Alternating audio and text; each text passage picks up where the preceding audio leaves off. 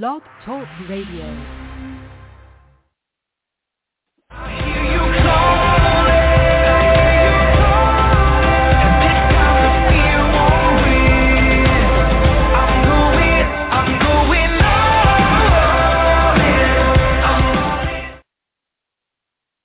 Well, good morning, friends, and Happy New Year. We are back after our extensive holiday break. Where did everyone go? It's been so long. It's been so lonely. Uh, welcome to Dynamic Word Bible Studies. This is your host, Phelicia DeRosier, and my amazing co-host, Cross DeRosier, and Ryan Broom, and a special appearance from Pongo DeRosier, our dog. Pongo's in the room. We'll see if he can behave himself. He's trying to convince me that he can be a very good pit bull and very quiet, and he is typically pretty quiet. So we'll see if he can stay. All right, guys. Well, you know the drill. We have to start out with our commercials first. So we're going to give those a go, and I will see you in about three minutes. We all know that times are tough and things are really expensive right now. So why not save a little bit of your wallet as well as the landfill? Martie.com carries high quality products at low, low prices, sometimes up to 70% off of retail. I just got a wonderful package of beef jerky for one cent sent to my house through Martie.com. Martie.com offers high quality products at discount prices. Why? Well, sometimes products are seasonal or overstocked or packaging just changes. It's still great quality food, but it's going to end up in the landfill if we don't find some way to distribute it. And leave that to Martie.com. Now, if you want to save a little extra today, you can get $20 off your first order by going to our Facebook group for Dynamic Word Bible Studies and picking up a discount code there. So check out Dynamic Word Bible Studies at Facebook and find martie.com on our comments. You'll be able to get this free discount code. It's going to give you $20 off, and it's also a great way to support our show and to keep those landfills light and to save some money in your wallet. And I'm all about saving money. So check out martie.com. Most people say they hate wearing shoes and would go barefoot if they knew they were allowed. People say it all the time on their social medias, but they are worried that someone will say something to them. So everyone wears the cheapest flip-flops with the least amount of fabric on them. Most people do not even know that it's completely 100% legal to go barefoot into a store. Most people think that driving barefoot is illegal, but it isn't. Driving barefoot actually is safer than wearing most shoes.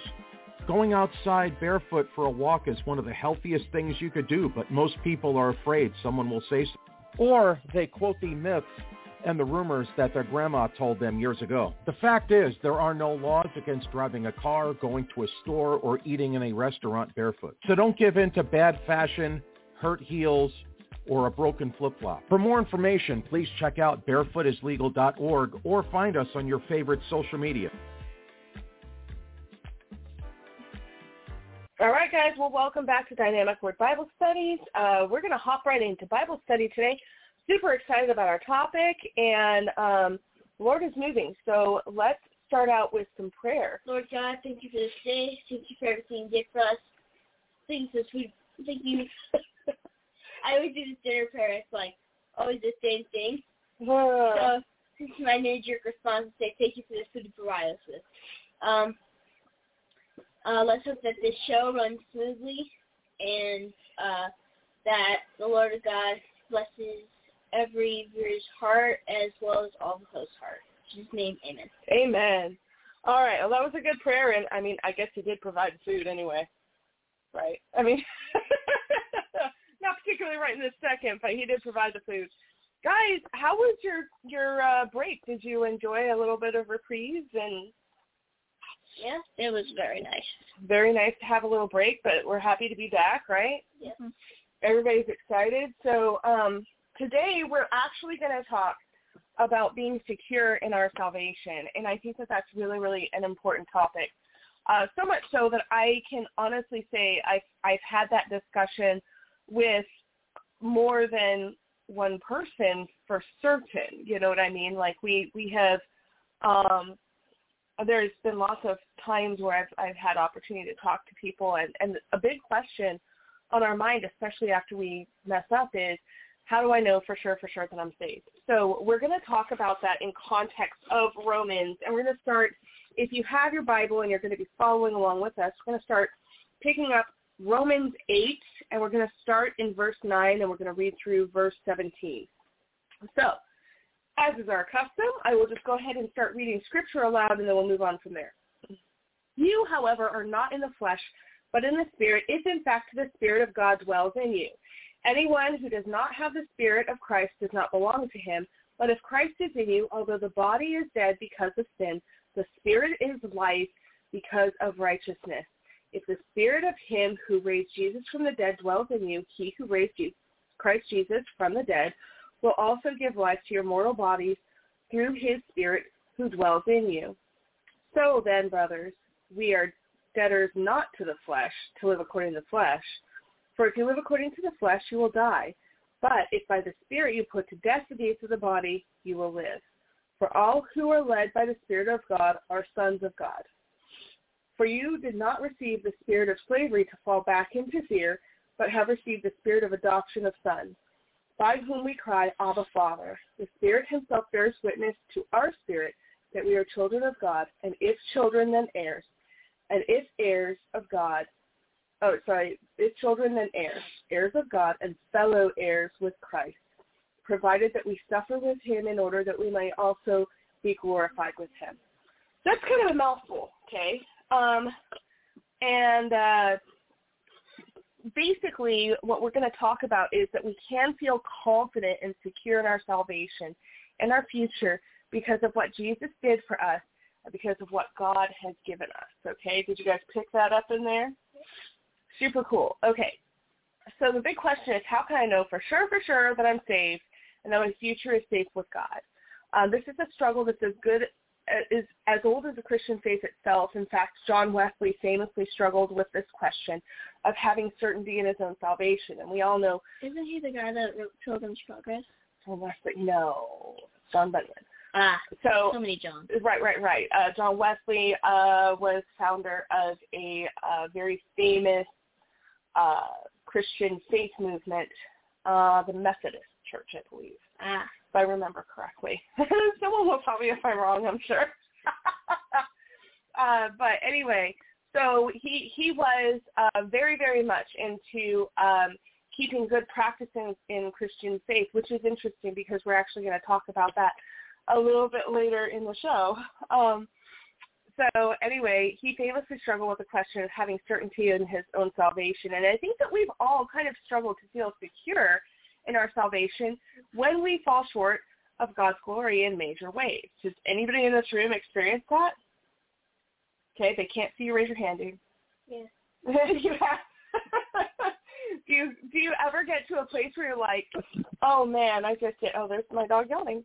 Um, oh man, I just did this thing or that thing, and I failed in this way or that way. Does we God, are worms. Right, we are worms. Does God even still love me?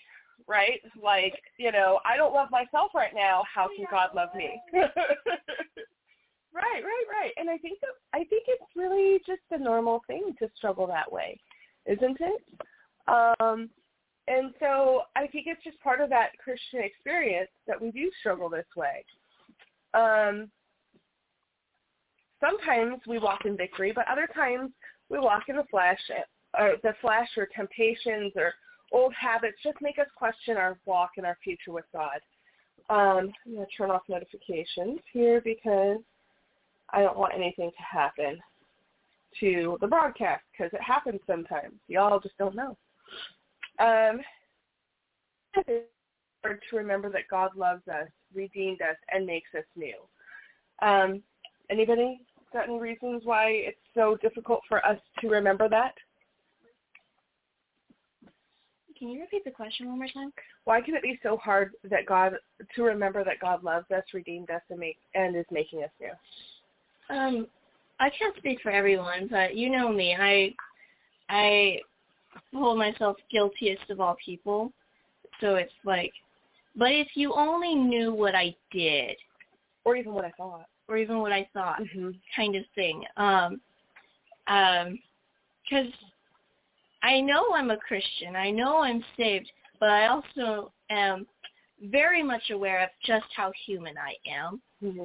And so it's like, you know, I really don't deserve this. And if you knew what I did, you would agree with me too. Sure, sure, sure. But that's just not how it works. And it's that constant battle of, you know what you did and being like, yes, but I still have Christ. And he is my shield. Like, God doesn't see me. He sees him in me. Right. If that makes sense. Right. And, and, and, and um, I would say this even is that I think it's a hard struggle because as Christians, we think to ourselves that we um, be, become perfected um, as a Christian because Christ is perfect. And Christ is perfect, but we're in the process of being perfected by Christ.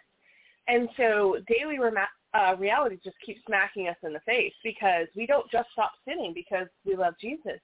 Uh, we're going to have times where we struggle and we backslide, we fall, uh, we fall short of God's glory. And it can be really very difficult to acknowledge um, a reality, a spiritual reality that we can't see, touch, taste, or feel above the circumstances that we are fully entrenched with our senses in our flesh. Uh, that can be really, really challenging for us. Uh, we still live in our mortal flesh and we still sin, and circumstances continue to show us evidence of our past and present that have yet to be renewed. It can be so hard to remember that God, heaven, and the spiritual realm is an eternal truth and that our current circumstances that we can see and experience are just temporary. It's almost like we're players on a stage right now and we're working within this this scene that has been set for us, but eventually the scene is going to fold and go away. And what's going to remain is the reality of heaven and the New Jerusalem and the New World and and uh, God and our our spiritual relationship with Him in the spiritual realm, which exists eternally. Um, but our circumstances just seem so much bigger right now because we're in them. Um, it, it's almost as if we're players in a play, but we've forgotten that we're a player. You know, yeah. um, so it, it can be a very, very diff- difficult experience for us. Also, players in a play are called actors. Yes, that's true. Act, we're like actors in a play. We've forgotten that we're just actors. Um, we've gotten so into our role that we forget that there's an outside world that exists, right? Mm-hmm. Um, so John Wesley also sought to know that his salvation was sure and secure, and he called this confidence blessed assurance. There's there's even a song written about blessed assurance, right? Um, so we can have this too. Let's look back at verse 9, which is kind of where we started. And it says, You, however, are not in the flesh, but in the spirit, if in fact the spirit of God dwells in you.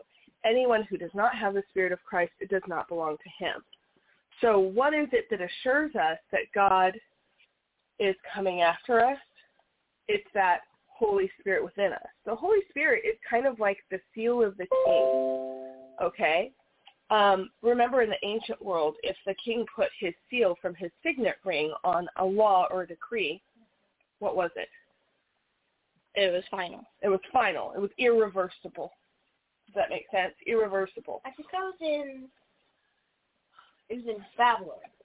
It was in Babylon. It was actually in a lot of the ancient um, countries. Um, you see a similar dynamic of this in Daniel, with Daniel in the lion's den, and the king has put out this decree. And it's Esther, the Persian king. That is actually the story that I wanted to cite.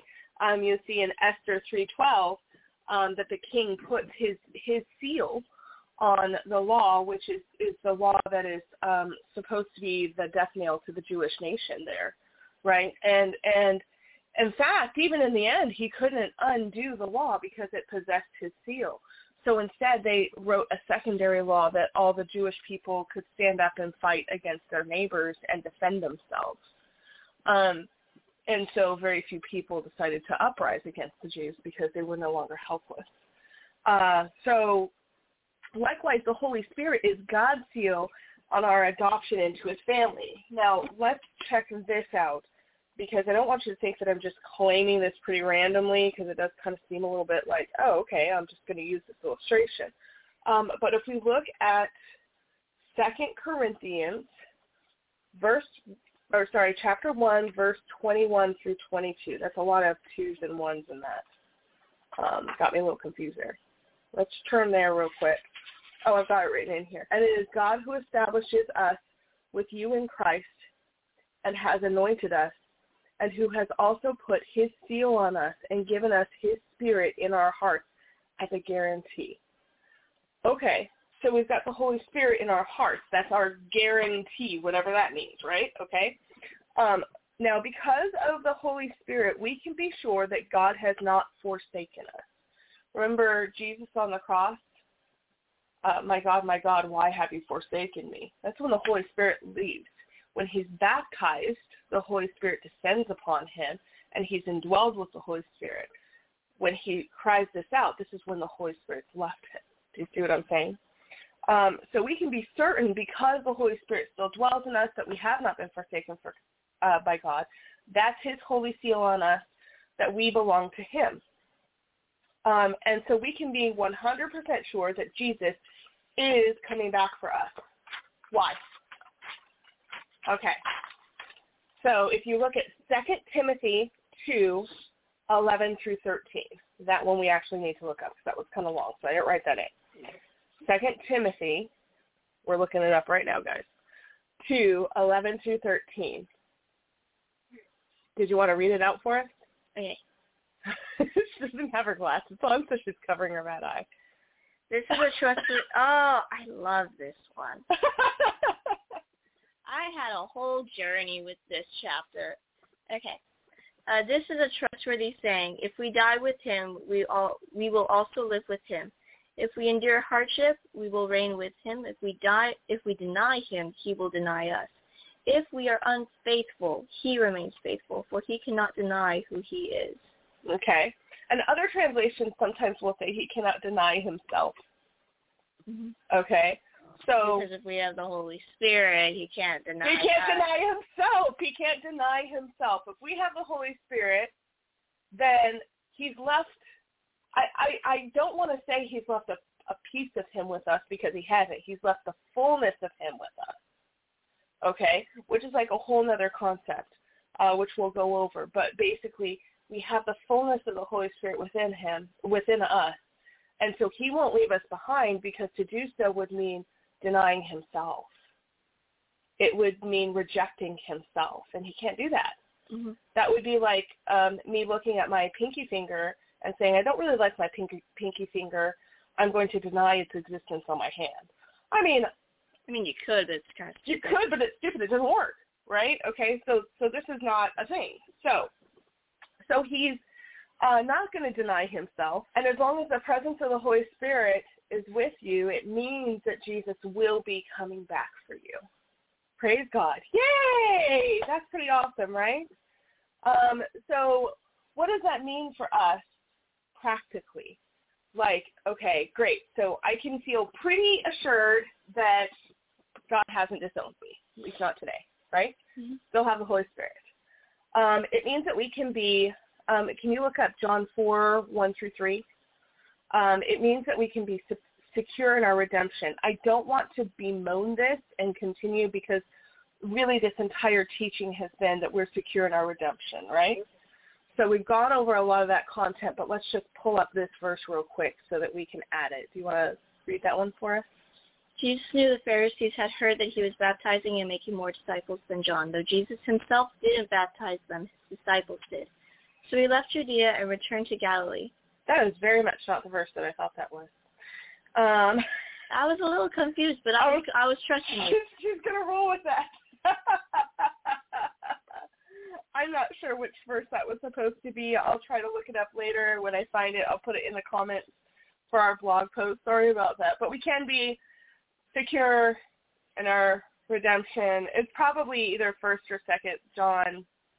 Or did you want to like kind of scour around real quick in the I mean, I can't. And the sure numbers- what you're looking for. um, well, it'll say something about being secure in our redemption for sure. So um, I probably wasn't that far off. I probably just missed a number there. So um, you know what? Maybe I missed a number in the second bit. So anyway, um, basically the entire point of it is that we know for sure that we can be secure in our foundation. We know that God still cares about us and loves us. Oh, I I know where I missed the number. Okay, so it was John 4, 1 through 3. I have it written down here correctly. Oh, my dyslexia. No, no, I, I, for, uh, actually, no, it was 14, 3. John 14, 3. Oh. Uh, 14, 1 through 3. So it says, starting John 14, 1, let not your hearts be troubled. Believe in God. Believe also in me. In my Father's house there are many rooms. If it were not so, I would have told you. I go and prepare a place for you, and if I go and prepare a place for you, I will come again, and I will take you to myself, and where I am, you may also be. So, um, so that's Jesus himself. He's he's letting us know mm-hmm. that we're going where he's going. if if you look at it kind of like this, the Holy Spirit is like our engagement ring. Okay. Um, where we we wear the ring, it, like as as fiancés and fiancés, we wear our engagement rings, saying like, I I'm going to be married to this person, um, kind of thing. It, it's a symbol, a signet. It's also like, I am taken, kind of thing, almost. Um, and in Jewish culture, the the groom would go and prepare a house, like he's going to build a structure, a building, um, your new home. But then when it was done, the groom would come to the bride's home and say, hey, I've completed the house. I have come back for you. Now is the time to get the things done, kind of thing. Right.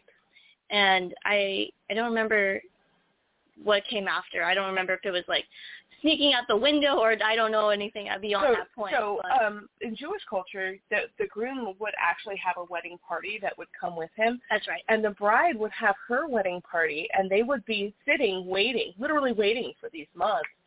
Um, just as the time grew near, they would all just stay together and wait for the approach of the bridegroom. Um, so what so you just got married like right then and there. Yeah, yeah, because everybody was ready. Everybody was waiting in anticipation Can for you it. imagine wearing the same wedding dress every day, waiting? So so here's the here's the visual is that we're supposed to be waiting for the bridegroom in that same anticipation, waiting for the day of his return, because he's saying he went to go and prepare a place. Now another thing that's really interesting in, in Hebrew culture that makes this parallel work is that uh, when you were engaged, when you became a fiance, you fiance, such a weird word, you were considered married under Hebrew culture. Um, but the physical act of becoming one, if you know what I mean, has not happened yet, but you are considered married from the time that you're engaged on. And so likewise, if if we're using the Holy Spirit to illustrate that ring that we've been given, that seal that we've been given, uh, we're, we're already in some ways one with Christ, but not physically yet. We still dwell in the flesh mm-hmm. until his return. Right. You know what I'm saying? Mm-hmm. Because God's at work today. None of that, none of that was in the notes, y'all. None of that was in the notes. We just, you know, we just talk. And uh, Lord moves through my daughter. That's awesome. Okay. Thank you. Um, so another thing is that we can be secure in our family. Uh, we say that we belong to God, but he doesn't mean in this way of like a servant or a possession. We belong to God as his children in the same way that we belong to a family. Uh, John 8:35 says, uh, "The slave does not remain in the house forever, but the son remains in the house forever."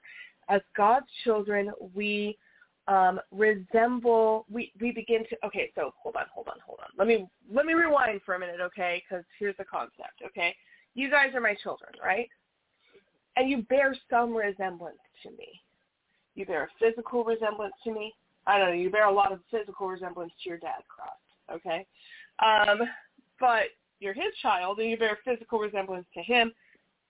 You're going to bear some physical resemblance to me. Um, we have a family culture, right? So you're going to bear some resemblance to the way that we all act.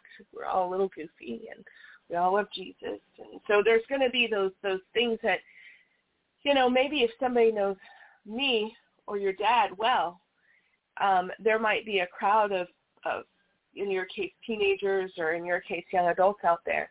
And maybe somebody be able to look in the crowd, and if they know one of us well, they might be able to spot you as my oh, kid. Oh, it's so creepy. I, I, I, I work in public settings, and I have had so many people come up to me and being like, "Hey, you're such and such daughter," and I'm like, "Yes," and they try to go in for a hug. I'm like, "I do not know you. Do not touch." because you bear a resemblance to your mom, right? Well, I bear a resemblance to you. And I talk about you a lot. All the time. I'm so glad that you are proud of me and wanting to share yeah, me with proud your of friends. All of you guys. But um but yeah, so the point is that even if somebody didn't know you, maybe they could look into a crowd of five or six uh you know, of your peers and spot my kid because you bear a resemblance to me. Does that Mm-hmm. make sense? And likewise as God's children, we start to bear a resemblance Father in heaven. Mm-hmm. We start to seem more like him. We start to think more like him. We start to act more like him because we're in his presence and in his family. We can actually start glowing. Right. Moses was glowing, right? So was other people. Like in the New Testament, there was Jesus, yeah, but I mean like Stephen. yeah, yeah, I mean like the further back you go in, where like Jesus is gone and everybody's doing their own thing, like some of them start glowing, like fish. Like they glow. It's so it's a thing. It looks. it is it is a thing. I I will give you that. I haven't I met someone that was glowing. Oh really? Tell Yeah. me about this. Oh, it was so whack. I was at an IHOP Uh-huh. and this dude comes in and at first I thought like, oh, it's the window, you know, like he's just like sitting in just the right spot. But it was like, nah, dude, he be glowing. And like everyone else was super chill. They didn't notice it. And so when I come up, I'm like, hey, what's up with this? And they're like, oh, we just came back from a mission trip. I was like, ah, Right. yes. right you could you could literally um likely with spiritual eyes right? You could literally see this presence of god on his countenance Mhm. right? It was so whack. I was like, oh, I'm so jealous. so we got we get to bear resemblance. Maybe not necessarily um a glowing resemblance but maybe. Like who knows? Like who knows? But uh we we start to become more and more like our father in heaven she says, "I'm so shiny." If you're gonna sing, you need to do it loud enough for the whole world to hear. Nice. um, let's see here. We become secure in our future and our present. Um, in this world, it can be super scary at times, uh, and the anticipation of our lives ending can make it even more fearful. Yep. Um, like, and, and let me be honest. Like, I'm in a place in life where I've become the adultiest adult in the room. It's super uncomfortable and not cool. So, like, this is kind of that reality that we had um, it, it is kind of a scary place to be. Um, but we have within us the fullness of God and his power. This is the same power that raised Jesus from the dead, and it will do the same for us. There is no junior version of the Holy Spirit. Not a junior version of the Holy Spirit for ladies, not a junior version of the Holy Spirit for kids. Like God in his fullness, in his power, in his glory is what's chosen to dwell and reside in you as his holy temple, which is kind of an amazing thought to wrap your head around. Um, and we can also be secure in our inheritance. If Jesus faced troubles in this world, guess what? Hey. We will too, right? Whoever told you that you weren't was selling you something and it was a bad buy. It was a bad buy. Um, but as co-heirs with Christ, we can be sure that we share in his inheritance. What is that exactly? Like we hear that we're co-heirs with Christ, right? Well, that don't mean nothing to me unless I know what co-heirs means, right? Well, what does Jesus have that we don't have? Well, Jesus has peace in his relationship with the Father, right? And we inherit that from him. So we no longer in, are amity, amity, that's such a hard word to say. We're no longer in amity with the Father, um, but we have a peaceful relationship, and we inherit that uh, through Jesus' righteousness. Um, and we co-heirs, sorry, go ahead. Co-heirs is kind of like co-hosts in the show. We have part control uh, of the show, but you're most since you're the host, you're most the one who's doing the talking. Doing the talking. Okay, so we're co-heirs in Christ's mission, if I'm understanding you correctly. Okay, like Christ has inherited the mission to um, spread the gospel to the earth, but he's now sitting at the right hand of the Father resting. He did his job, and we inherit that mission. We become co-laborers in in his mission, right? Okay, that's a very good point. Not even one that I had in here. That's good. Um, we, uh, as part of our inheritance, we know that God will fulfill his promises. Um, we talked before about we struggle in two ways uh, trying to figure out whether or not God will fulfill his promises. First of all, can he? And can God fulfill his promises? Yes. Most assuredly he can. Um, but the main area is will he do it for us? We're always sure he'll do it for everybody else. oh yeah, God will show up for you. But when it comes to me, we get worried about whether or not he'll do it for us, right? Um, Here's a thing that is like my biggest pet peeve is when um we we have friends. Well, I have friends. Lies. I'm just kidding. Um I have certain friends that when we tell them um we meaning myself and um a few others uh we'll tell them like oh this is what god has um shown me or this is what i heard god say they'll be like it's so nice that god can speak to you that way it's so nice that god speaks to you in that in that tone where it's like it i wish god Tell Jesus I said hello. tell jesus i said hello. ah it's like he does he does talk to you yourself. he never he never stops talking to you. He likes talking to you. He thinks that you're a good vibe to hang around. Right, right, right, right, right. The problem is you, my friend. right, right, right, right, right. Yes. So so we know that he will do it. And now now for those people who are like, yeah, but I've never heard the Holy Spirit. I can't discern his voice. I don't recognize his voice. Okay, look. I promise you if you're saved, you've heard the Holy Spirit at least once when he called you. Okay? Like he's spoken to you at least once, most assuredly, and he can and will do it again. Okay? But we know he can and will do it again because you have the gift of the Holy Spirit in you. Okay? And here's a trick as well. A lot of people, we think of Holy Spirit as kind of like our translator or our mailman for our prayers, being like, okay, Holy Spirit, here's my letter.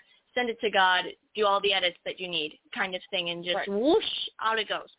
But no, no, Holy Spirit is part of the Godhead. Yes. And so ask Holy Spirit directly, Holy Spirit, help me here. Holy Spirit, protect my heart because it's it's in our heart, you know? Activate it. Get it doing its job, you know? Sure. It's already doing its thing. It's our advocate, it's our advisor. It's The presence of God. it's the presence of God right here and we're not using it. So use it.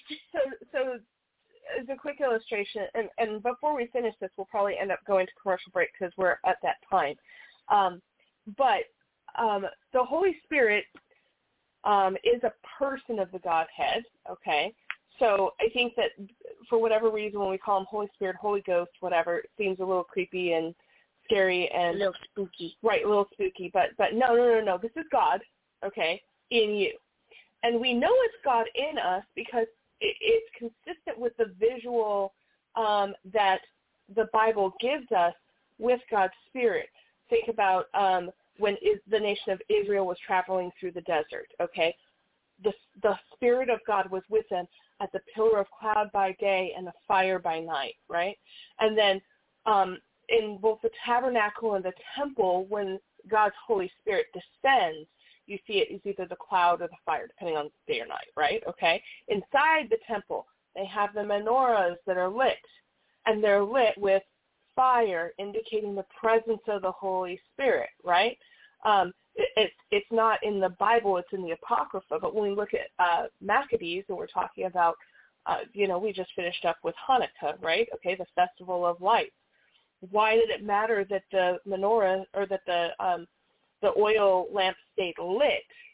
Because it indicated that the Spirit of God was there. Now, take it to Jesus being baptized, descended upon him like a dove. Okay, that whole cloud visual. Okay, and then Pentecost, they're in a dark room. How does the Holy Spirit appear? Fire! Fire, yes. The, the little tongues of fire above everyone's head. So it, it's the physical presence of the fullness of God. It, it's a big deal, okay? Um, so uh, we've talked at length about how Jesus has fulfilled every covenant, but basically every promise that's available in the Bible is yours, unless it's one that is like, you know, um, dealing with a current condition. For example, uh, Naaman being healed in the River Jordan.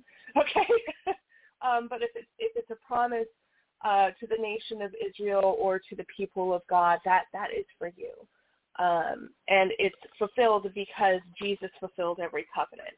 So um, we're way past time. We're going to hop to commercial real quick, and then we will come back with just a little bit more teaching, and we'll talk about Bible study.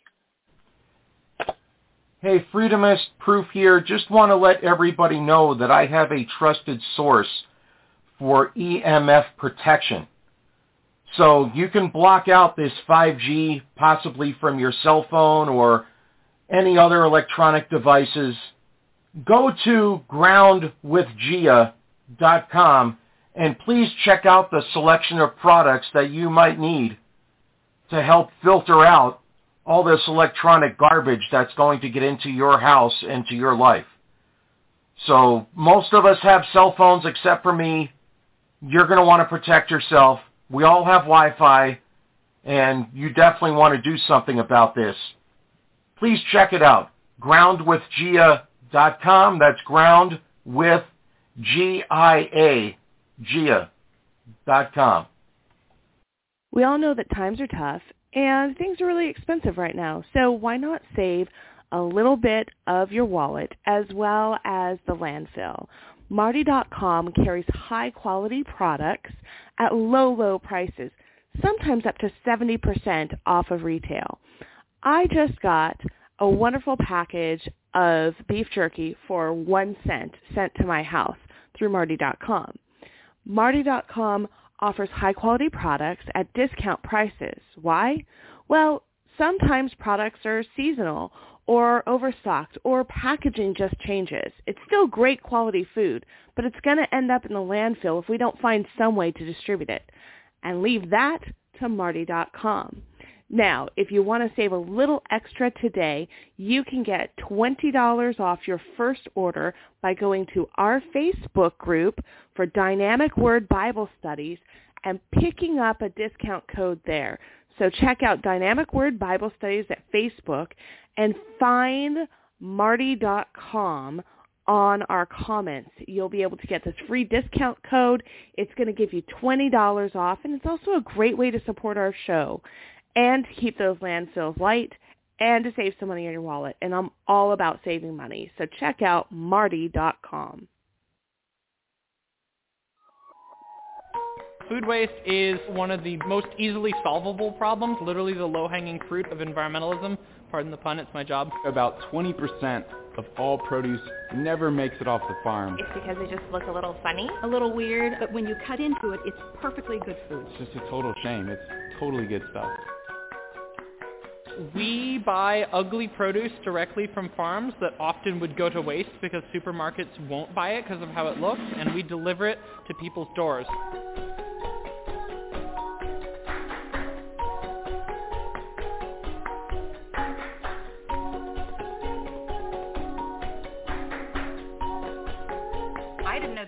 Beauty standards for an apple. This isn't that ugly at all. Like that's the most common first box like complaint we get. We change that. We educate people. We show them how amazing these fruits and vegetables are. To have food delivered to your house. Box of produce every week. And it's more affordable. At a very reasonable price. Cheaper than the grocery store. I spend a lot less time in grocery stores. It's an adventure every time that you open your box. High quality produce. There's nothing wrong with produce and they taste exactly the same, if not better. Save those fruits and vegetables that get wasted every year. And it's delivered to your door like But what why wouldn't you do why wouldn't you do? Please go to our website, freedomizerradio.live, and sign up for Imperfect Foods today. Use our promo code and get money off your first order. Go ahead and get some organic and all-natural meats, dairy, snacks, breads, and non-GMO produce. All right, guys, welcome back to Dynamic Word Bible Studies. This is your host, Phelicia DeRosier. My two kids and co-hosts, Cross DeRosier, Mariah, and also special guest appearance from Pongo. yeah, who has been very, Very happily snoozing when we were talking about Jesus this whole time. He's such a good boy. He is. So um, we want to go over one more point of what our inheritance is um, when we are co-heirs with Christ, and that was that while we are knee-deep in battle here on earth, we know who wins the war, and the guy who wins the war is our dad. And that, My dad will beat up your dad. Right, right, right. It's the ultimate. My dad's gonna beat up your dad, you know. And I don't understand. Like Satan didn't read the end of the Bible. Like he still thinks that he's got this going on. But um, like Satan even read the Bible? I mean, I don't know. Like anyway, Does he need to since he already knows about God? I, I've heard it where the, that Satan is trying to prolong his ending as long as possible. So he must know Okay, his okay. ending. I mean, you I've know, read Revelation. Because Satan is not in hell. He dwells hell. on the earth. Right, know. right, right. God didn't send him directly to hell. He sent him to earth. right. And so he's he knows the ending and so he's trying to prolong it as Sure. long as possible. That that makes sense. That makes sense. So basically, we know who wins, and the dude who wins is our dad. Okay. The ultimate, my dad can beat up your dad. Right, and we can totally be secure in that fact, and that is really awesome because, like, I'm not gonna lie, the world throws some really awful things at us, but um, if we look at our life in the scope of eternity and being with the Lord in heaven in eternity, it makes everything seem a little bit more faceable. Okay. Now I'm not going to skip over something. Um, I had in my notes to address um, being uh, joining Jesus in our suffering. Okay, as as part of the condition here, and um, it's just a long topic, and I think we're just going to do that as our show next week. We'll we'll talk about uh, joining Jesus in our suffering and exactly what that actually means in practice. It's so fun. Um, but I don't think that it's nearly as like crazy as we think it is. I think that people like really look at him hanging on the cross and going, "I'm not willing to do that. That's crazy." Okay, and um, and while that does mean that for some people, like you know, Peter, Peter. yeah, like you know, but I'm not Peter. Like I'm not necessarily likely to end up in a cross. So what does that actually mean? I really want to give that um, the time, and so I think we're just going to do that next show. Just know that there's this condition there, and you want to show up next show to be able to fully understand that. Um, And I'm going to be a Bible nerd for a second. Peter was not reluctant to go to his cross. Uh, he actually said that he's not worthy to die in the same way that Jesus Christ died, Mhm. so they crucified him upside down. That's right. That's right. You know, Imagine how hard that was to get the cross to go upside down. I'm just saying. Seriously. There's, That there's- was real. That was a great request that they fulfilled on their part, honestly, because they could have said no. they Yeah, could have. They're, they're nice. They could have. Fine. Um, so here was my last point that I really wanted to make in the Bible study, and then I want to talk a little bit about um, New Year, New You stuff. Okay. Um, but uh, if knowing God and being indwelled by His holy and perfect Spirit is not completely disruptive to our lives, um, we really need to take a close look at what we actually believe. Like, do we really believe that Jesus is God? Who do we believe God is?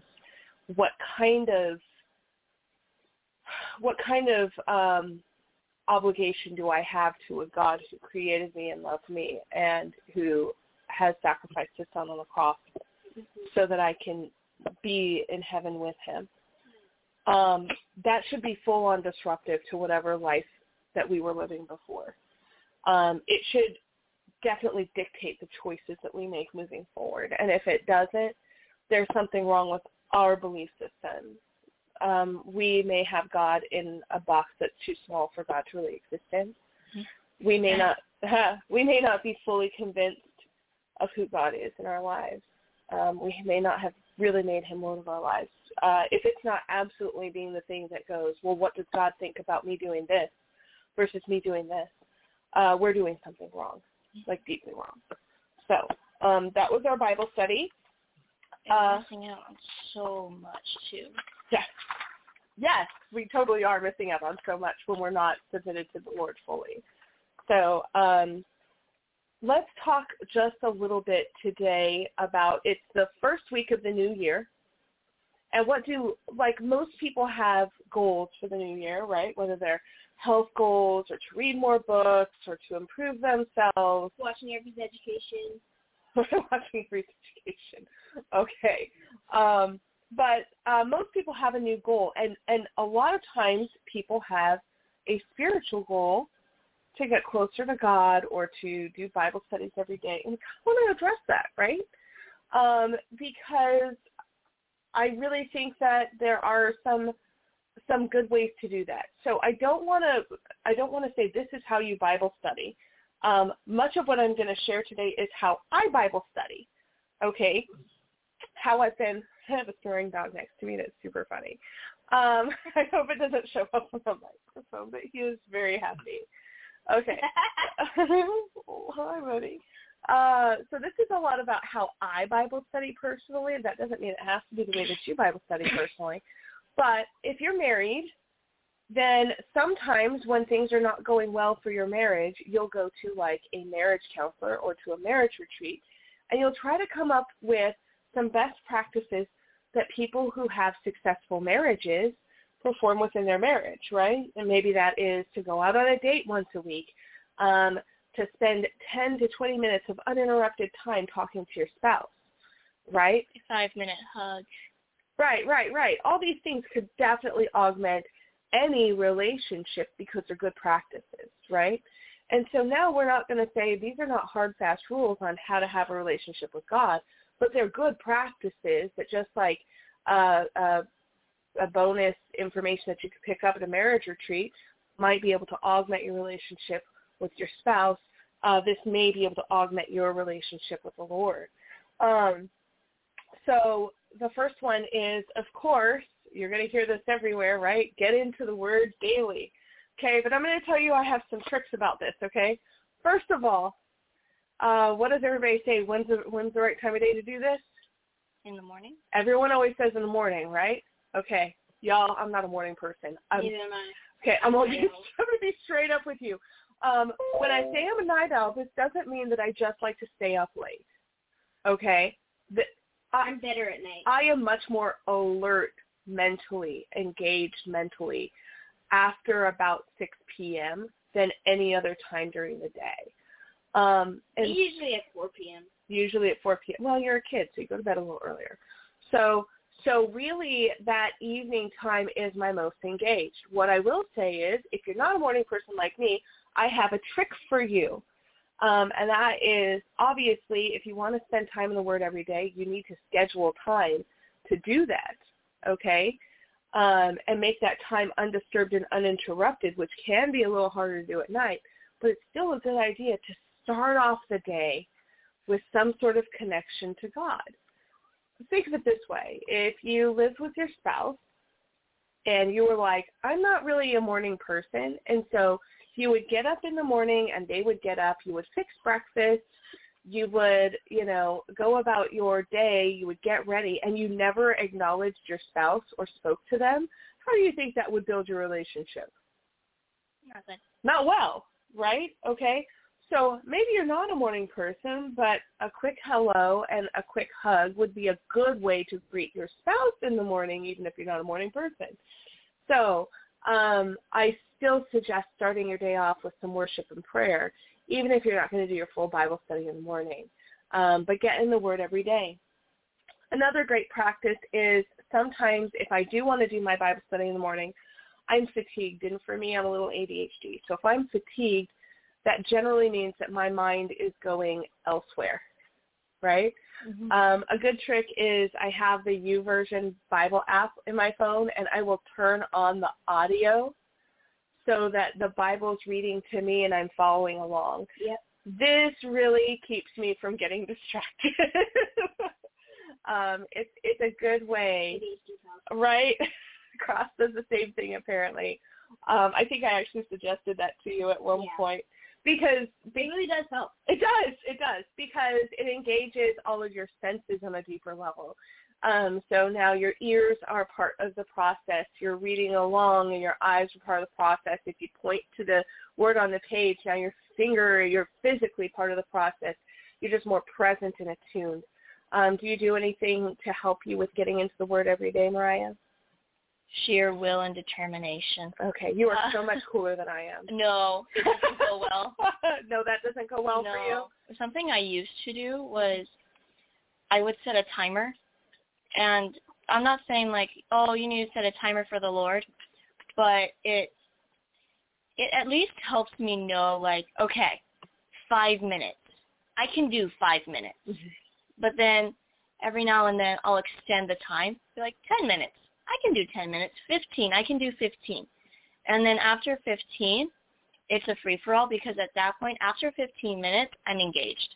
Sure, And sure. so it's like if I go beyond that, sweet. If I don't, I had 15 minutes of undivided attention with the Lord, hmm and it's not it's not that bad. It's just 15 minutes. Right, right, right. I think that we all think that we're too busy, um, is what you're trying to say when you say it's not that bad. Because it's actually a really good thing, right? It's a really great thing to be engaged with the Lord. Um, and, and it's, you have the time. hmm And, and I, I will admit, for my own sake, I, I have stopped doing that, and I need to get back into it. So Mhm. anybody who's like, "Oh, well, she's just really good at that," no, no, no, no, no. Mm-hmm. It, it's it's a habit. You got to build it up, and I let it drop. But Well, I set I set timers. I I I do not do that right now.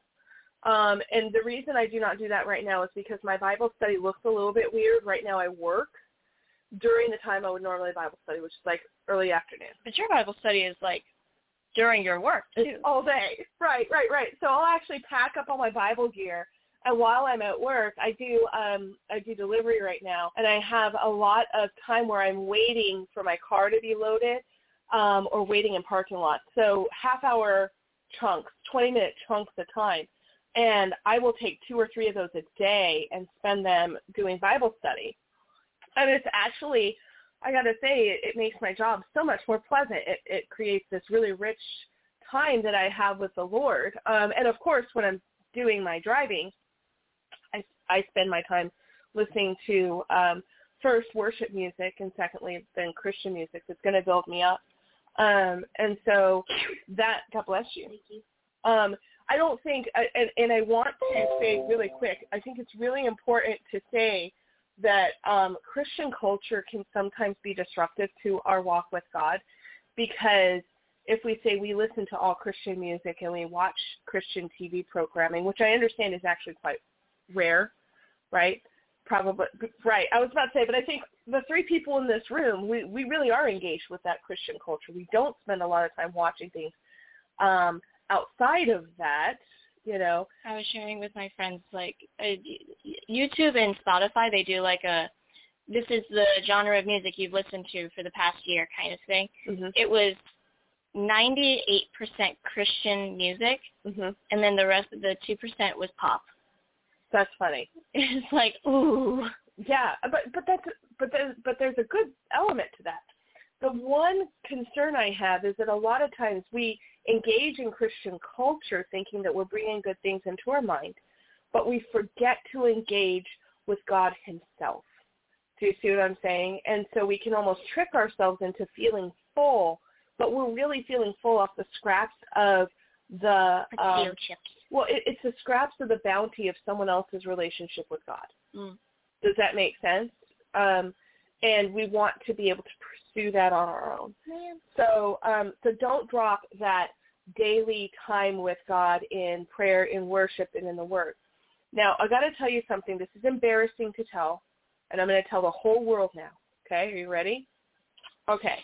When I first became a Christian and started doing Bible study time, um, and it was inconsistent and sporadic and throughout the day and whatever, and I was reading the Bible for the first time.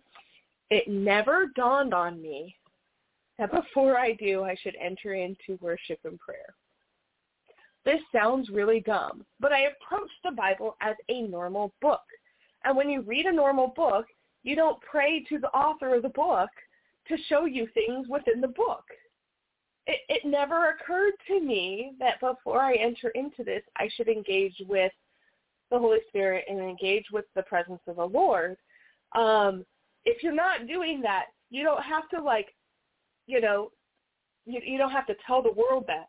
But I'm just saying, it is a whole game-changing type of thing if before you enter into you know, I, I feel like I'm in I, I feel like I'm in a modality of worship most of the day. I'm always worshiping the Lord in music. I'm in prayer a lot. But really, before you go to the Word, pray. Thank the Lord that you have access to the Word. Not everyone has always had access. Not everyone has access now. Thank the Lord that He's going to speak something powerful to you. Ask Him to show you uh, what He wants you to know out of the Bible and push through sometimes those daily word uh, studies are not super exciting. You know what I'm saying? Like sometimes you're like, okay, I did my 15 minutes of Bible study. I read my chapter. Like, let's be honest, okay? And and maybe that day you're tired and you're not open to receiving or you're just hurting and and you're not getting something profound. And other days you open up the Bible and it's like concepts pop into your face like popcorn off the page and and like you just feel the presence of the Lord and He's speaking to you in powerful ways. Like, oh, I've missed this. Right, but it's the same with any relationship. You know, I I live with these two amazing young people, and I'm pretty sure that there are some days when they see me and they're like, "Oh, my mom, yay!" And other days they're like, eh, "Hey, mom." You know what I'm saying? Like, not every day and every relationship is going to be the same. That's true with the Lord as well. Let's talk about Bible journaling um, there's lots of different ways to journal, and I hear a lot of people saying, I don't like paper, I don't like journaling, and I'm going to tell you, I am your girl. Like, I never kept journals until, I'm going to say what, like maybe two years ago, two and a half years ago, beginning of COVID. Beginning of COVID, I had nothing but time on my hands. I was doing some some very intensive Bible study, and it required me to keep journal, which just made me want to cut myself. I do not like keeping journals, okay? um, which is super funny because now I have a collection of journals. I love um, journaling. Huh? I love doing it. You love it. What do you love about it? What I enjoy is um first of all like I when it's complete, feeling like I did it. Okay. Um but then I like when they're all in a row in their timeline and I can see all of the different things God did God did through me mm-hmm. because when I look back, it's like, whoa, now that I have the knowledge that I have now, a few years later, seeing my younger self and the response from it mm-hmm. was, it's like, whoa, you can see like the little tiny things God did in my life to get me to the point that I am today through that one prayer and that piece of paper. Um, I actually found my old retreat journal from when I traveled, and I was looking back and, and I remember I wrote down a um, a response that I heard from God, and I was like, whoa. The thing that I thought God was speaking into was totally not it at all. But seeing where it where I am now was like, whoa, this is so cool. I got a little glimpse into the future, and like, it's so cool. Okay. It's, it's cool. It's like a timeline of history that I keep. It's my own record of my own history, my own story. We are so different. I think that's fantastic. Love you. Love you too. I have journals. I can honestly say I've never looked back on my journals unless I needed to pull from a teaching that I did. I mean, like, yeah, and that's really cool too. Okay, that's kind of nice when you've already done the work. And in the front of my journals, you know, when I die, you guys want to look through these, okay? Um, a lot of times it, I'll have the dates that were um, when I was keeping the journals, and it also includes um, all the sermons from Wednesdays and Sundays that I've gone to church and stuff like that um, sermons that I've watched online, things of that nature, any notes that I've taken there. Um, but if there are teachings, all of my journals are numbered by page, so you can actually find them, and I'll have a record. I'll write as like a table of contents in the front of the journal. So traditional journaling is really, really hard for me, and I remember having a friend who was trying to learn how to journal, and she showed me a journal that she did from one paragraph out of the Bible, and it was literally five pages long, and I was like, and she, and she was telling me that with her kids, she was having a really really hard time being able to journal every day. I'm like, well, no wonder. Like mm-hmm. that's just so much. Oh my goodness. And I'm glad that God is sharing all that with you, but that's like three weeks worth of journaling, not like one day, right? So a um, couple of different ideas. If you are artistic and you're looking for ways to connect with God in a different way, check out Bible art journaling. I do it sometimes. I don't do it a lot because um, I get in the mood to be artistic, but I'm not a predominantly art- artistic personality. I gosh my eyes out. Um, but if you are that person, like I have seen some beautiful pieces of art created by people who are journaling through their Bible through art, and that's a really legitimate way to do it. Um, verse mapping. There is there was a trend for a little while. I don't know if it's a big deal anymore. My dog is snoring still. Um, of of verse mapping, and it is a much more in-depth way of looking at things. I use ver- verse mapping a lot when I am trying to understand something and I don't feel like I have a full understanding. Have you ever read a verse and you're like, do I really understand what this means? Verse mapping is a really great way to do that. Um, you'll look up the verse in various different translations. I'll look it up in the original Greek or Hebrew that it was written in or Aramaic. Um, to get an idea of what the individual words were defined as in the context. Um, and uh, so God can reveal things that way as well. Uh, the way that I use for journaling most frequently is something we call the SOAP method, called life journaling. Um, I was introduced to this method probably when I was about 23, 24, and I've, I've it's, it's over my lifetime been the method I have implemented most. And church pushes it very much too. So uh, I'm going to tell you why is because most pastors that I know, that's actually how they develop their sermons, and that is, for me, mm-hmm. in fact, how I develop my Bible study. So um, SOAP is an acronym, okay, and it stands for certain words. Okay, so I make I make cross and Caitlin do it. Right, scripture, observation, application, and prayer. So the ad and the application is where you put your three questions on the yes the thing. Yes, yes. So um, so the S is for scripture. You may read an entire chapter that day, but one scripture um, will leap out at you. If it's one or two scriptures, I'll usually write it into my journal. If it's more than that, I'll usually just put the scripture reference. It's okay. You don't have to spend all of your time rewriting God's word. It's there for your reference. Um, o is observation what is God showing you about this particular verse? So, um, you know, in our Bible study today, we were studying Romans uh, chapter 8, verse 9 through 17. Um, my observation was that we can feel secure in our salvation and our future with God, right? Mm-hmm. Okay. And so all the things that were in the notes were the observation, right?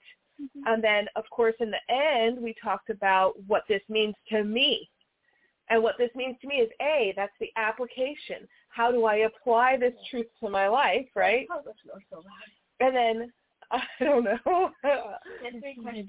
and then and then P is prayer. And this is where you go to the Lord in prayer and ask him to help you to apply those things to your life. Um, and yes, in the application, that's where you would come up with your questions to answer about it. Like, um, you know, how am I applying this? How am I doing this, that, or the other? Um, I also suggest reading whole sections or stories or books of the Bible in one sitting. Yeah, not not like at once, but like decide you're going to read the Gospel of John and read the whole Gospel of John. You know, um, not in one sitting. Not in one sitting. That's going to take you a couple weeks, yeah. at least. Um, but in one sitting, make the decision. Right, right, right. What I'm saying is I, I don't like jumping around. Some people jump around. I like reading whole books at a time. Um, the only time I will jump around is in like First and Second Chronicles, uh, for example, Leviticus, De- Deuteronomy. Um, those those are really lists of chronology sometimes, um, or lists of laws, and I will add those in as a um, as a secondary scripture that I'm reading while I'm reading something that is um, more a interesting. well, I'm going to say a historical story or a wisdom book or something of that nature. I, I, I would say this is that like I've heard stories of of um, different cultures that get really excited about things like um, First and Second Chronicles because their culture is very based on gene- genealogy. Because we're so detached to that, it's it's important to know, and sometimes you'll find some cool gems in there, um, but it, it may not be the most engaging part of the Bible for you. Um, good resources to help, and then we're going to cut to commercial break. We're a little behind on that uh, again. Um, I use Bible Hub like it is going out of style. Bible Hub. Okay, so it's really good at answering all of the questions, translations that you would have right then and there. Right. So you can pull up parallel uh, translations um, and a lot of people would pull up something that they're accustomed to with a new translation. Let's say you're reading an English Standard Version and you're like, what did the King James Version say about this? But I like to use it to um, reference ancient languages that I don't fully understand. Um, oh, yeah, so Greek or Hebrew. Mm-hmm. Yeah, I use Bible Hub like it's going out of style. Go ahead. I also like the app. It's not really an app. It's a website mm-hmm. called gotquestions.org. It's Got yeah, Question you, Answered. I love that. Yeah. Yes. Um, they do their best to always reference the Bible for every answer. Mm-hmm. So you type in your question, and then they'll have like, oh, like this is as close to the answers we can get. Here's our biblical references, and here's explained why. Right. And it's right. very, very accurate. It's awesome. So here's the thing. Um, I'm going to say with gotquestions.com, which I do use that, or is it .org? I think it's .org. .org. .org. Um, so with gotquestions.org, um, or with any Bible commentary out there, and there's a ton of them. And yes, I use Bible commentary sometimes. Um, I'm going to stress that it's really important oh, to. they do have an app. Oh, very cool. It's very important to know the um, the the perspective theologically that the person that you are reading is coming from. Mm-hmm. Um, so, for example, if somebody is um, a predestinationist and someone is not, or you're one or the other, and you're reading something from someone, it it it may um, cause some discomfort with your current theological standpoint. Just understand that that is typical. There are several things that we just we don't know um, for sure, for sure, or there are some theological debate out there about certain things. Um, so know the perspective of the person that you are reading. Um, so uh, one of the commentaries I use predominantly um, actually comes from a professor of mine who I studied under, and he was the head of the theology wing of, of our denomination. So that's one of the ways that I really am just looking to make sure that my theology is lining up soundly with what is the established theology for my church um, at the time. You see what I'm saying? That doesn't necessarily mean I agree with him on everything, um, but it does give me a point of reference. So if you're going to be using commentaries or gotquestions.org, uh, it is important to bear in mind that someone may have a different theological point of view than you do. Um, YouVersion of the Bible, there's lots of really great Bible studies available on there. Um, I love that the fact that I can have the Bible read to me, and that just keeps me on task. That is super duper awesome. Cross's favorite. What is it? Bible Project. Bible Project. They have an app. Uh, they have a website. They have amazing videos. They're on YouTube. Yes. Um, really, really great stuff. Um, again, I like the art, and they explain the Bible in a way that uh, all ages can understand. Well, because he studied the Hebrew and Greek, right? So he knows what each word means, and it's so cool. Yeah. So if you're a history nerd, this is for you. And that's yeah. how I get all of my knowledge on the Hebrew word, his Bible project. Yes. He spends copious amounts of time on Bible projects. So um, really, really great stuff. Again, like I said, you know, you're you're very rarely going to find a resource that you 100% of the time agree with 100% of what they say. um, but there's but there's good resources out there, and I really like Aleph Beta. Um, this is very similar to the Bible oh. Project. it was cool, right? Um, it is an app that you can pay for, and Aleph is actually kind of like Bible Project, but just for um, the Torah and the Old Testament, and for it's it's Jewish scholars basically.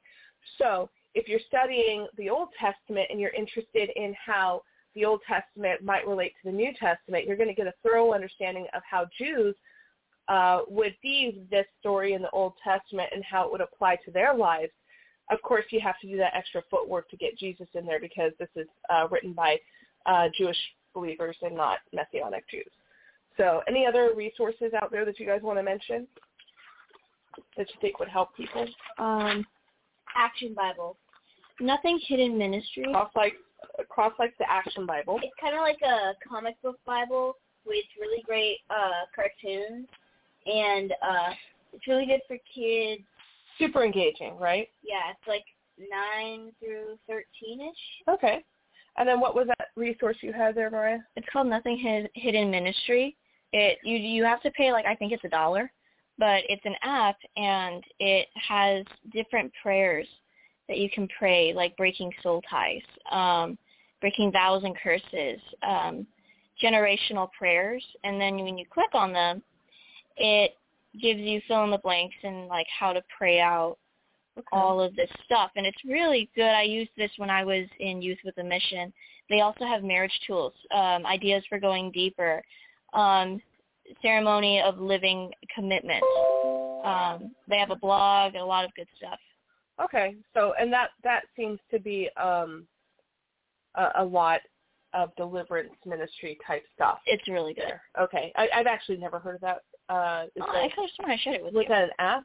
It's an app, That- yeah. Yeah, that's really cool. I like that. Yeah, I'll, I'll, Um, sh- I'll, so I'll share it with you. so uh, I'm going to recommend that for anybody who um, really needs to focus on deliverance. Um, maybe you've you've been involved or your family members have been involved in some some stuff that you know has gone pretty deep. Maybe you want to look at that. Mm-hmm. So okay, we're going to break for a minute. We're going to do our commercials. We're going to come back, ask some questions, and then we will wrap up the show. Here we go. Food waste is one of the most easily solvable problems, literally the low-hanging fruit of environmentalism. Pardon the pun, it's my job. About 20% of all produce never makes it off the farm. It's because they just look a little funny. A little weird, but when you cut into it, it's perfectly good food. It's just a total shame. It's totally good stuff.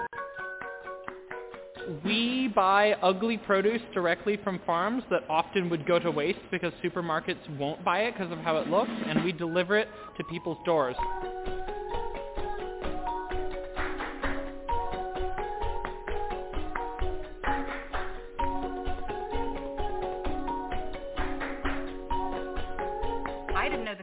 Beauty standards for an apple. This isn't that ugly at all. Like that's the most common first box like complaint we get. We change that. We educate people. We show them how amazing these fruits and vegetables are. To have food delivered to your house Box of produce every week. And it's more affordable. at a very reasonable price. Cheaper than the grocery store. I spend a lot less time in grocery stores. It's an adventure every time that you open your box. High quality produce. There's nothing wrong with produce.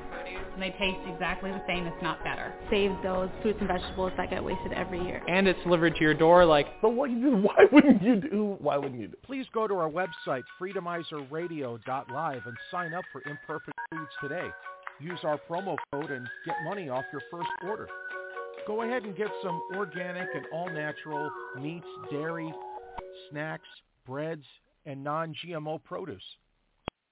We all know that times are tough and things are really expensive right now. So why not save a little bit of your wallet as well as the landfill?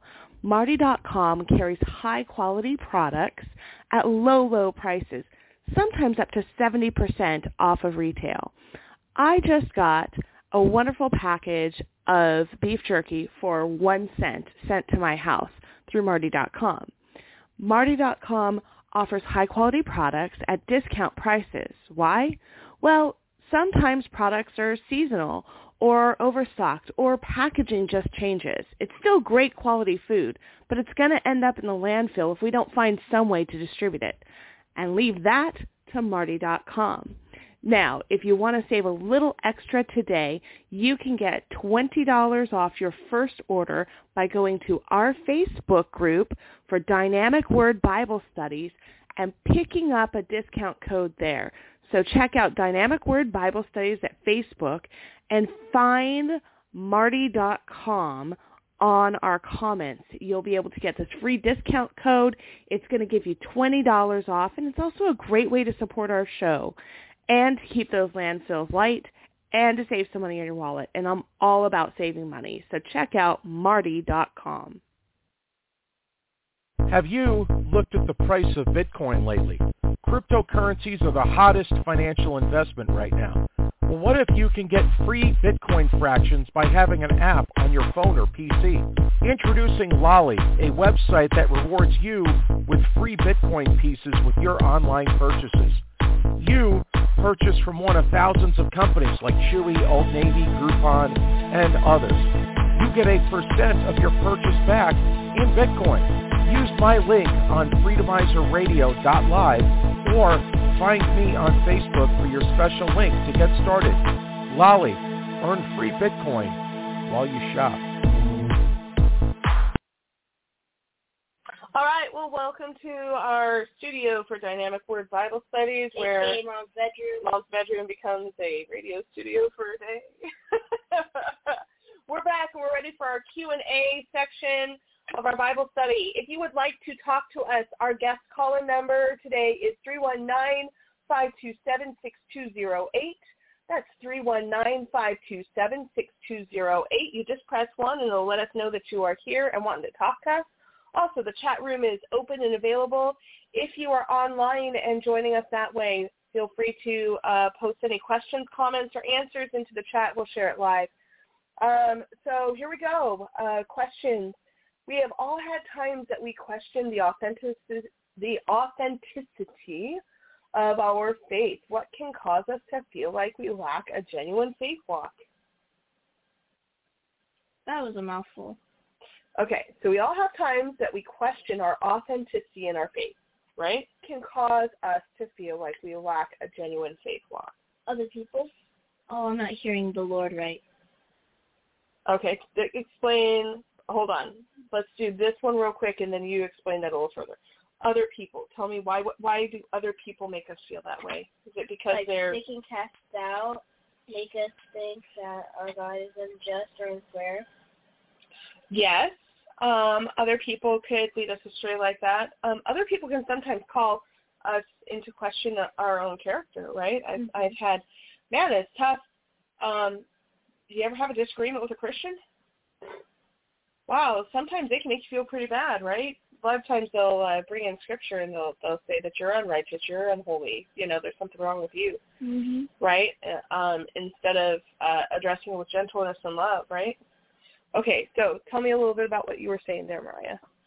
Um, if I'm like, oh, well, this this is probably the right thing to do. I think this is what I'm supposed to do, and you do it, and it was very much the wrong thing. Error, error, wrong, wrong, wrong. Stop, rewind back. and it's like, I'm a failure. Why didn't I hear that right? I'm so sorry. I must have done it in my own volition, in my own will, and it's like everything is fake. I did everything wrong. Ah! for for me it's always it's always a misstep. It's always a sin. It's always the way that my and and and because i'm so old i'm ancient over here. No uh it, it, i'm just i'm just more mature in my christian walk. I've been walking with christ for a while. Um they're internal struggles. Um a, a lot of time i've gotten past a lot of the point where you're having like this this physically visible sin that everyone can see um, and, and you move on to these more finessed uh, internal sin struggles about the way that you think and the and the way that um, you perceive others in the world around you, and um, and you go like, am I really being changed by the living God, or am I just behaving well now? Right. You know what I mean? Um, so I think that that can be the thing that that really makes me question is just my own sin nature. I still dwell in the flesh, and I don't always have control over that. Um, at least not the self-control that I feel like I should. Why is it difficult to live in the constant understanding that heaven and the spiritual realm is ultimately more real, more permanent, and eternal, and our circumstances are temporary? Wow, Again, long Again, question. long question. Okay, why is it difficult to live in the constant understanding that heaven and the spiritual realm is ultimately more real, more permanent, and eternal, and our circumstances are temporary? I think it's because all of that is outside of time, space, and logic. And so it, it's not even in our own realm of understanding. It's not something we can see. It's not something we can touch. It's um, constantly an act of jumping off a cliff in faith. And like as you mature, you can see like spiritual warfare, but it, it takes like training my eyes to see it Mm-hmm. and being like, oh yeah, that was spiritual warfare. Being like, I hope it was because that was wackadoodle. Because like I've even told my friend, she she when I was um mentoring her, and she has now moved and grown in herself. But she came back and, to, and she was telling me, yeah, at first I didn't understand when you were talking about spiritual warfare or like living outside of the now because and how it didn't make sense but now that I've done it on my own it doesn't make sense it's outside of my realm of understanding and logic but I know it's there Right. I, I think I think that really we're we're inundated. We're like fish swimming in the water of our temporary circum, circumstances. live in a fishbowl Um, and so not the ocean right, right, right. Like we're we're these fish swimming in this in this like pool of our temporary circumstances, and we're surrounded by it, and it touches us, and we see it and we feel it, and, so it's very easy to see that. Um, but if we're not practicing consistent presence of God and His reality, it can be really hard to reach into those circumstances, if that makes sense. Um, even though it's the thing that stays forever and ever and ever, amen. Um, what evidence can we have of the presence of the Holy Spirit within us? This is an easy one.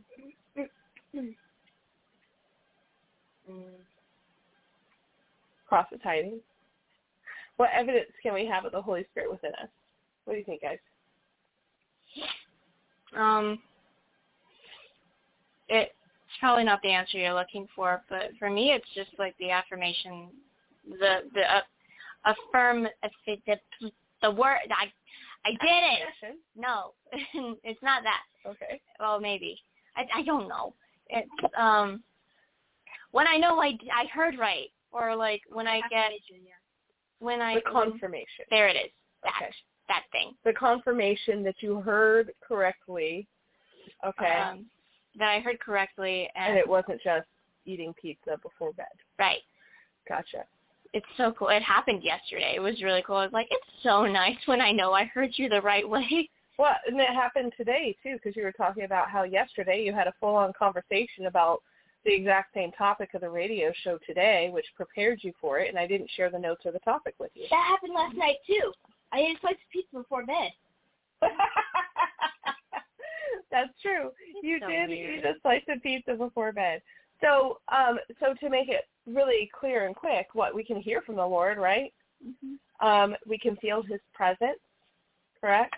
Mm-hmm. Um, sometimes He gives us dreams and visions. Um, but I think that for most people who are just starting out, if you don't know how to um, find evidence of the Holy Spirit, like really just tap into worship and feel the presence of God, um, and that will give you a good idea of it. Um, what does joining Jesus in his oh, you know what, we didn't go over this part.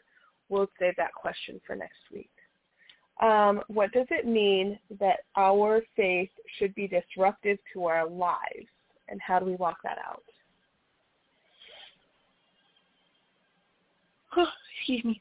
Um, biggest one that I don't do, which I should, is when um I'm like at a gas station or something, and somebody and I get the inclination or the need to talk to someone, Mm-hmm. being like, "Hey, how's it going?"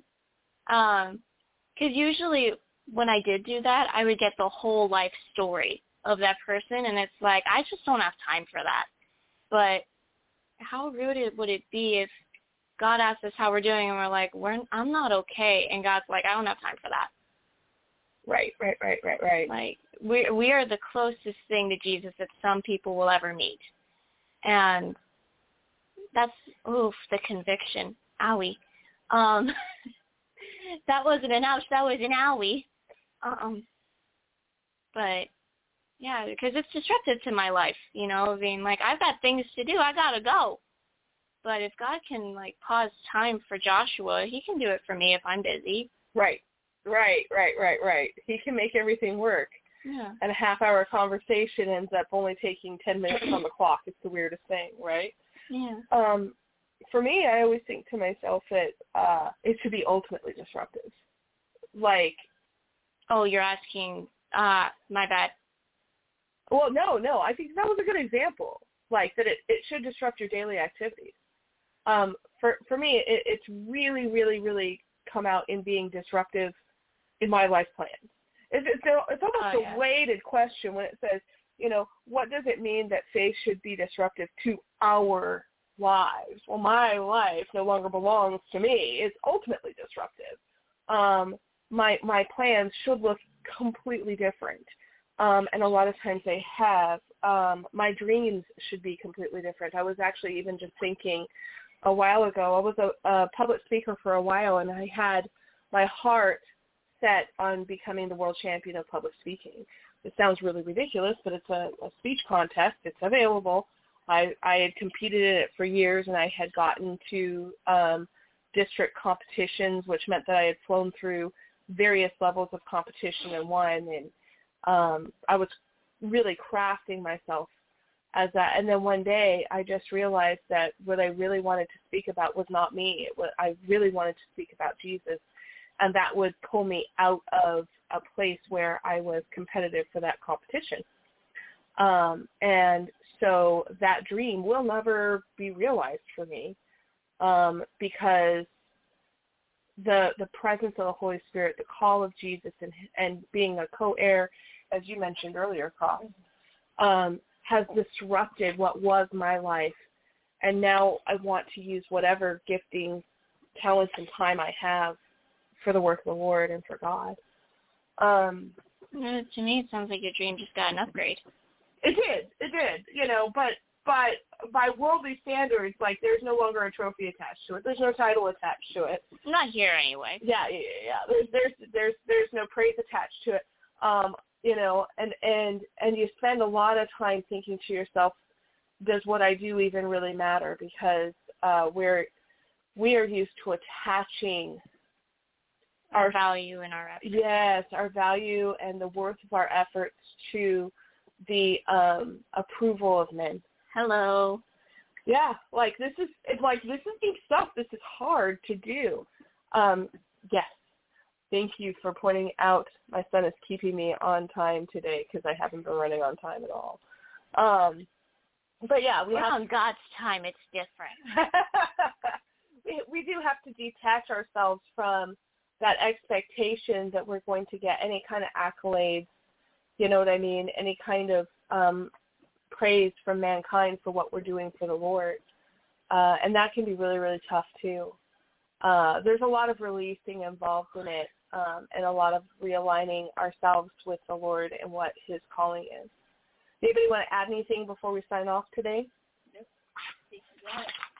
All right. Well, thanks so much for joining us today for our Bible study. I hope that you got something out of it. If you enjoyed um, us teaching you how we do Bible study, because clearly we do, um, we at least get a full teaching out every week, right? We're doing something. Um, let us know if there was anything that you learned from us today. Let us know. Uh, we hope that you have a blessed week. Uh, Lord God, I thank you and I ask your presence to be with every single person who listened to our broadcast today and uh, that includes us, Lord. Let your presence be alive and uh, active in us, Lord. Show us what you want us to see and show us who you want us to minister love and um, your joy and your presence to in the coming week. And give us the story of a lifetime to share a reason for the faith that we have. In Jesus' name, amen. Amen. All right. Well, thanks so much for joining us today. Have a blessed week. Amen. Amen. Bye.